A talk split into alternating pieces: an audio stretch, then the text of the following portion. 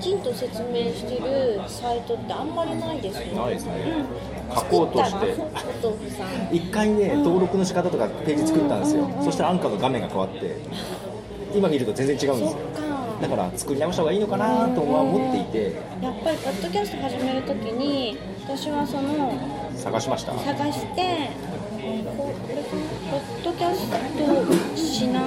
お音亀さんだはい音は亀さんのぐらいしかいそう皆さんそれ見る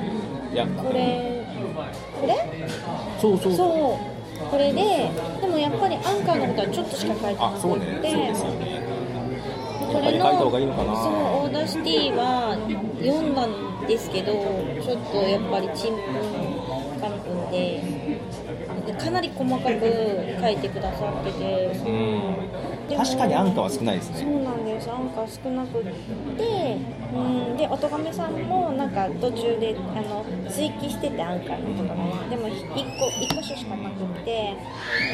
そうなんですだからもうちょっとうんそのサイトアンカー多いから多いですねみんなね初心者の方は多いからけどまたスマホとパソコンでやり方が違うんだよねうんそうなんですよねで前はアンドロイドが英語化あ日本語化されてなくうんてそう今はもうだいぶされましたけでこどの知っておきたいアンカーのことっていうとこしかなかったんですあーよ見たらあそうかそこ何書いてあるか見てないけど新しく導入されましたみたいな感じで機能変わるんだよなニーズはありそうですけどありそうねですノートとかに書けば受け止めておきますうん